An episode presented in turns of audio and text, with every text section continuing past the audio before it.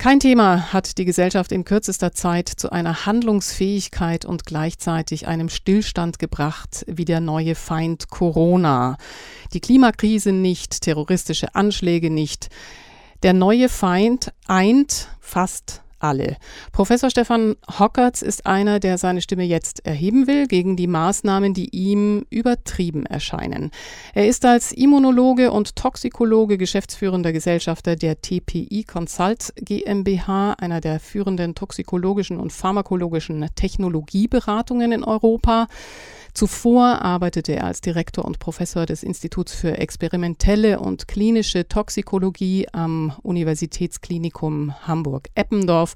Davor war er Mitglied des Direktoriums des Fraunhofer Instituts für Toxikologie und Umweltmedizin in Hamburg und davor arbeitete er als Forscher bei der Fraunhofer Gesellschaft in Hannover. Also die Expertise stelle ich jetzt auf jeden Fall mal nicht in Frage. Am Telefon habe ich jetzt jenen Professor Stefan Hockertz. Schönen guten Tag. Wie geht's Ihnen denn in diesen Tagen? Schönen guten Tag. Mir geht es gut, jedenfalls gesundheitlich. Wenn ich die Situation allerdings im Moment betrachte, dann geht es mir gar nicht gut. Das ist auch der Grund, weshalb ich mich vor einer Woche entschlossen habe, aus dem Kämmerlein eines Wissenschaftlers herauszutreten in die Öffentlichkeit und meine Meinung kundzutun. Wir jonglieren in der Hauptsache mit zwei Zahlen, wenn es um das Coronavirus geht. Das sind die Infizierten und die Corona-Toten. Was sagen denn Ihrer Meinung nach diese Zahlen wirklich aus? Und kann man aus zwei Zahlen eine Pandemie berechnen? Die Zahlen, die uns zurzeit zur Verfügung stehen, sind nach meiner Auffassung her unrichtig. Insbesondere die Anzahl der mit Covid-19 in Berührung gekommenen Menschen. Und Sie merken schon, dass ich den Begriff Infizierte damit umgehe. Wir haben ein Testsystem, welches nur bei ganz wenigen Menschen angewendet worden ist bislang. Ich gehe davon aus und damit bin ich auch mit den Mitarbeitern oder den Kollegen des RKI durchaus einig, dass wir eine deutlich höhere Anzahl von Menschen haben, die Covid-19 schon er- und überlebt haben und damit auch eine Immunität entwickelt haben, die so lange hält, wie das Virus sich nicht verändert. Ähm, diese Immunität könnte man nachweisen über Immunglobuline. Das wird zurzeit nicht gemacht. Es wird das Covid-19 im Rachenraum direkt versucht nachzuweisen. Der Test ist sicherlich ähm, nicht genau genug in der Situation, in der wir uns befinden, vielleicht auch berechtigt. Aber es sind eben doch nur die Messungen, die gemacht werden bei Menschen, die schon Krankheitszeichen zeigen. Diese 100%-Angabe, auf die wir uns jetzt beziehen, und zwar weltweit letztendlich, die setzen wir ins Verhältnis zu Menschen, die gestorben sind. Ich bin der Auffassung, und ich weiß es auch, dass bei diesen Menschen keine Obduktion durchgeführt wurde. Das heißt, diese Menschen sind mit Corona verstorben, aber nicht an Corona. Daraus resultieren äh, sicherlich auch die Daten aus Italien, wo wir wissen, dass die Krankenhaushygiene durchaus erheblich schlechter ist. Da gibt es Zahlen, die einen erschrecken lassen. Auf der anderen Seite sterben Menschen in Krankenhäusern an Herzinfarkten, an anderen Erkrankungen. Sie sind Corona infiziert, aber sie sterben nicht an diesem Virus. Heißt, wir haben auf der einen Seite sicherlich eine unkorrekte Anzahl des 100 Prozent in Anführungsstrichen durchseuchten Klientels, Menschen, die mit Covid-19 in Berührung kamen, und auf der anderen Seite eine äußerst ungenaue Angabe, woran die Menschen denn wirklich gestorben sind. Heißt, die Zahlen, die uns zurzeit präsentiert werden, sind ganz, ganz schwierig zu interpretieren. Wenn ich hier nochmal reinspreizen darf, wird bei diesem Test auch gleichzeitig getestet, ob Influenza, Rhino oder sonstige Viren vorhanden sind? Oder wird dann quasi die Schuld der Erkrankung komplett dem Covid-19 zugeschrieben? Im Moment, so verstehe ich diesen Test, der nach einer Polymerase-Kettenreaktion abläuft, werden Corona-spezifische Bereiche nachgewiesen. Influenza und weitere Viren stören diesen Test ganz offensichtlich nicht. aber es wird nicht spezifisch Covid-19 nachgewiesen, um den es ja in diesem Falle geht. Ich möchte diesen Test auch gar nicht in dem Sinne kritisieren. Er ist nicht validiert, er ist nicht wissenschaftlich zugelassen, das hat die Zeit nicht hergegeben, aber er ist in seiner Aussage äußerst begrenzt. Sie werden zum Beispiel, wie wir es ja jetzt in den öffentlichen Nachrichten sehen, vom Auto aus getestet, ihnen wird eine Speichelprobe abgenommen, 24 Stunden später erhalten sie das zunächst für sie erleichternde Ergebnis, die seien negativ. Auf der Nachhausefahrt haben sie sich aber noch ein Eis geholt oder waren mal kurz einkaufen, haben den Einkaufswagen angefasst und haben unvorsichtigerweise die Hand dann zum Mund geführt. Und schon sind sie positiv. Sie werden daran nicht sterben, sie werden auch wahrscheinlich gar keine erkennbare Infektion erleiden, aber der Test ist demgemäß schon falsch gewesen.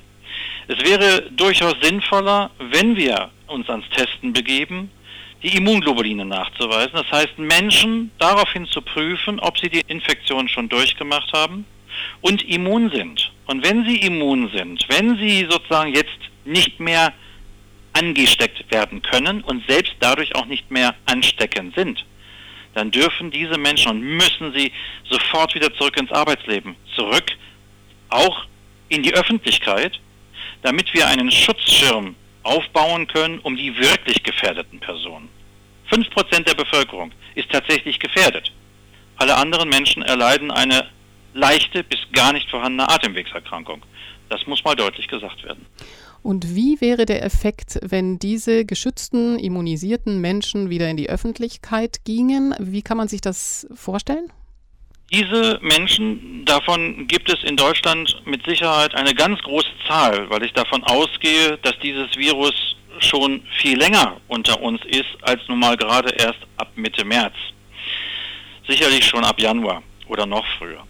Diese immunisierten Menschen können ganz normal ihrer Tätigkeit nachgehen. Sie können im Krankenhaus arbeiten, sie können unseren Betrieb, unseren wirtschaftlichen Betrieb wieder versuchen loslaufen zu lassen. Das alles jetzt, was passiert, diese Kollateralschäden, die angerichtet werden, könnten damit ein Stück weit schon beseitigt werden. Ich wollte nochmal zurückkommen auf meine vorherige Frage nach den Influenza, Rhino oder sonstigen Viren, die gleichzeitig ganz oft auf den Schleimhäuten vorhanden sind, zu den Coronaviren. Die stören wohl den Test nicht, aber sie könnten gleichzeitig vorhanden sein. Wenn wir Ausprägungen von Erkrankungen haben, könnten die ja auch mit den anderen Viren zusammenhängen. Was sagen wir also dann mit diesem Test aus über die Gesundheit oder Krankheit eines Menschen? Ihre Einschätzung ist richtig. Äh, natürlich kommen eventuell neben Covid-19 auch Influenza-Viren in den Menschen vor. Und wir haben überhaupt gar keine Aussage, ob das klinische Bild der Atemwegserkrankung tatsächlich durch Covid-19 ausgelöst wurde oder ob es durch Influenza ausgelöst wurde. Das Spannende ist ja, dass die Influenza und auch Covid-19 sehr nah miteinander verwandte klinische Zeichen zeigen.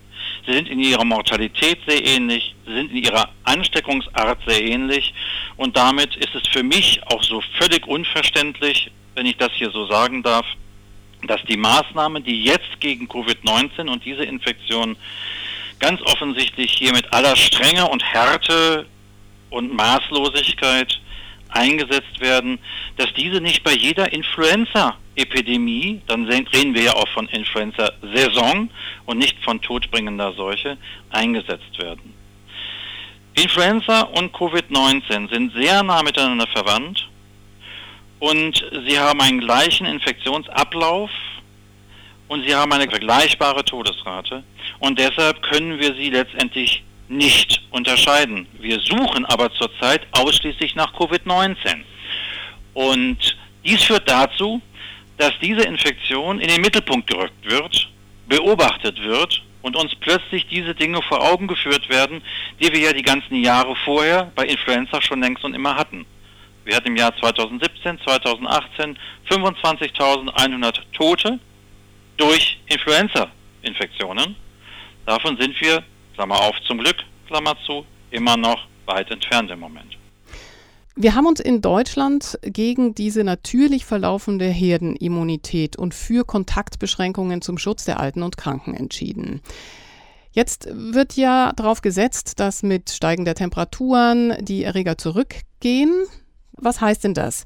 Wenn in dieser wörtlich virulenten Zeit, in den virulenten Wochen wir darauf verzichten, dass sich Kinder und Jugendliche und Erwachsene wie sonst üblich immunisieren können, was hat das denn für Folgen für die Gesundheit der Gesellschaft?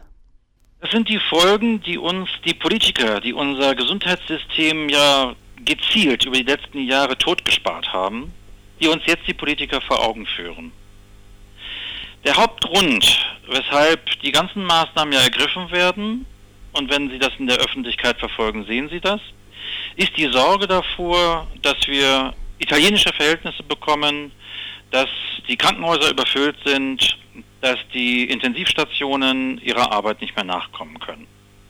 Bislang ist das nicht der Fall. Wir sind in der Lage, und das finde ich sehr, sehr schön und sehr gut, gerade hier in Freiburg, aber auch in Heidelberg, Patienten aus Frankreich aufzunehmen und sie hier zu versorgen.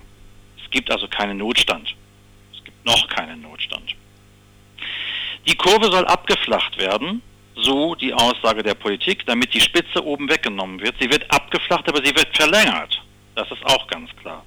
Menschen, die sich jetzt im Rahmen einer durchgehenden Immunität, wie bei jeder Influenza-Saison im Übrigen auch, im Frühjahr, im Frühsommer wieder völlig gesund fühlen, können viel eher angesteckt werden weil wir jetzt durch diese Ausgangsbeschränkungen, weil wir jetzt durch die fehlende Herdenimmunität diesen Erreger in Anführungsstrichen kultivieren.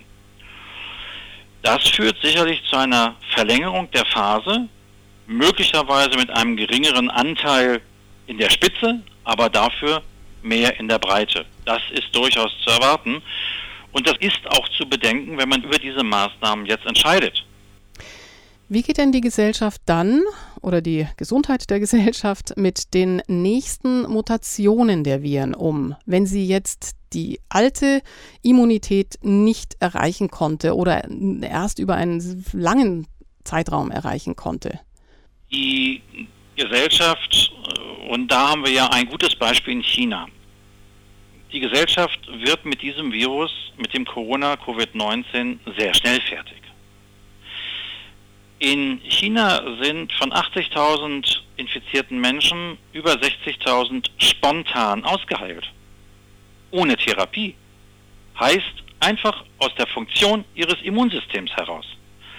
Dass dieses Immunsystem so schnell reagieren konnte, ist darauf zurückzuführen, dass dieser Covid-19 nicht brandneu ist sondern es ist ein Coronavirus, was in seiner Oberfläche leicht verändert einen neuen Zugang in die Zelle gefunden hat. Es ist also keine brandneue Ebola-Seuche oder Pest oder Pocken oder auch Masern, sondern es ist letztendlich ein Erreger, mit dem wir schon ganz lange zu tun haben.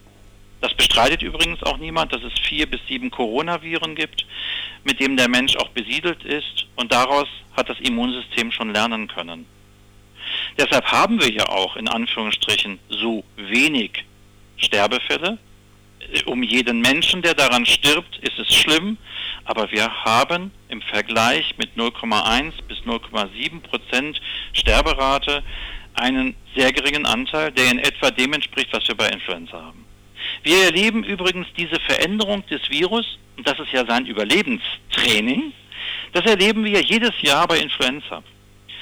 Wenn Sie 2019 gegen Influenza geimpft wurden, dann war das ein Impfstoff aus der Information 2018. Das hängt mit der Produktion zusammen über das Hühnerei. Sie können nicht schneller produziert werden. Aber sie werden mit einem Virus oder mit einem attenuierten Virus geimpft, der letztendlich dem Vorjahr entspricht. Wir können davon ausgehen, also gleich, weil die Viren Influenza und auch Corona sehr ähnlich sind, dass auch das Covid-19 sich verändern wird, dass wir ein Covid-20 oder Covid-21 bekommen, was dann genau wie eine Influenza oder gemeinsam wahrscheinlich mit der Influenza-Saison über uns herkommt und wir werden dies als Menschheit problemlos überleben, wie wir dies auch in den letzten 1000, 1500 Jahren problemlos überleben konnten. Mhm. Schauen wir nach Italien und Spanien. Die Sterblichkeiten sind hier sehr hoch mit hässlichen Bildern, die um den Globus gehen. Wir fragen uns, woran diese hohe Sterblichkeit denn liegen kann, die mit Corona in Verbindung gebracht wird. Ihre Frage ist schon bezeichnend und auch richtig. Diese Sterblichkeit wird mit Corona in Verbindung gebracht. Die Menschen sterben aber nicht durch das Virus oder an dem Virus, sie sterben mit dem Virus. Warum sind die Sterblichkeitsraten in Italien so immens hoch? Warum sind die Bilder, die uns gezeigt werden, diese schockierenden Bilder, so beeindruckend? Italien verfügt über ein denkbar noch schlechteres Krankenhaussystem, als dies in den übrigen europäischen Ländern der Fall ist. Und ich gehe fest davon aus, dass ein Großteil der Infektionen durch sogenannte nosokomiale Begleitumstände, also durch Krankenhauskeime verursacht werden. Dazu gibt es auch Zahlen. Im Jahr 2015 hat die European Center of Disease Control Zahlen für nosokomial verstorbene Menschen veröffentlicht. In Deutschland waren dies 2363, in Frankreich 5543, in Holland im Übrigen nur 200. Wir wissen, wie gut das Krankenhaussystem, die Hygiene in Holland ist. Und in Italien 10.762 Menschen. An diesen Zahlen sehen Sie schon, woran die Menschen wirklich sterben. Sie werden eingeliefert in die Krankenhäuser, weil sie sich mit Corona infiziert haben, weil sie eine Atemwegserkrankung, eine weitgehende haben, eventuell auch eine Lungenentzündung, aber sie sterben an den Krankenhauskeimen. Deshalb diese großen Unterschiede in Europa zwischen Italien, zwischen Deutschland, zwischen Frankreich. Mhm. Jetzt soll ein inhalierbarer Hemmstoff getestet werden. Und dazu darf ich mal Professor Pietro Vernazza zitieren. Er ist seit 85 Chefarzt der Infektiologie im Kantonsspital in St. Gallen. Wir sind überzeugt, dass das Schließen der Schulen ein wichtiger Schritt war. Korrekt. Wir wissen das aus der Erfahrung von der spanischen Grippe. Doch ich habe beim Bund nachgefragt. Niemand hatte für diese Entscheidung eine wissenschaftliche Basis. Man hat es eingeführt, weil die anderen Länder es auch eingeführt hatten. Aber wenn wir jetzt davon ausgehen, dass vielleicht ein großer Teil der Kinder rasch angesteckt wird, so die epidemiologischen Zahlen, so könnte es mindestens theoretisch sein, dass es am besten wäre, wenn unsere Kinder möglichst rasch immun werden. Denn zwei Dinge wissen wir bestimmt. Wenn viele Kinder immun werden, wird sich die Krankheit viel langsamer ausbreiten. Genau das was wir wollen und das wir auch wissen. Kinder werden nicht schwer krank und sterben nie an der Krankheit. Was sagt uns das jetzt zum Beispiel über den Einsatz oder der, der, den Versuch des Einsatzes des aktuell entwickelten Hemmstoffs, der ja das Virus in seiner Virulenz eindämmen soll? Soll der dann flächendeckend eingesetzt werden, damit sich weniger Menschen anstecken? Also wie erlangen wir dann die Immunität? Ich stimme dem Kollegen zunächst einmal zu 100 Prozent zu. Allerdings ist Politik nicht in der Lage, diesen Argumenten zu folgen. Denn es wird dann ein bedauernswertes totes Kind oder ein toter Jugendlicher präsentiert. Und davor haben alle Angst. Sie haben nicht Angst davor, dass dieser Jugendliche verstirbt. Sie haben Angst davor, dass sie dadurch ihren politischen Sessel verlieren. Lassen Sie mich das bitte so sagen. Das ist der Antrieb aus Seiten der Politik. Ich kann den Kollegen sehr gut nachvollziehen und wir müssen deutlich unterscheiden zwischen Menschen, die gefährdet sind, alte Menschen, immunsupprimierte Menschen, Raucher, vorgeschädigte Personen und Kindern und Jugendlichen. Eine flächendeckende Verabreichung wäre ein absoluter Kunstfehler eines solchen Hemmstoffes, wenn wir ihn besitzen würden. Sondern nur eine Verabreichung an die Menschen, die tatsächlich wirklich in ihrem Leben gefährdet sind. Und das sind die vorhin aufgezeigten Personengruppen. Für diese wäre eine Impfung erstens, zweitens eine Behandlung der Symptome sicherlich sehr wertvoll eine Durchseuchung über junge Menschen, Jugendliche, ist sicherlich ein spannendes Thema, dem ich von meiner Seite auch sofort zustimmen würde. Dazu gehört aber, gegen den Mainstream zu gehen, den wir zurzeit haben, und es auszuhalten, dass, wenn wir es immer epidemiologisch betrachten, wir den Einzelfall natürlich nicht in den Vordergrund stellen, sondern immer nur die Bevölkerung als solche. Ich danke Ihnen sehr für diese Einschätzung zum Thema Corona. Professor Stefan Hockertz war das. Ich danke Ihnen, dass Sie sich hervorwagen.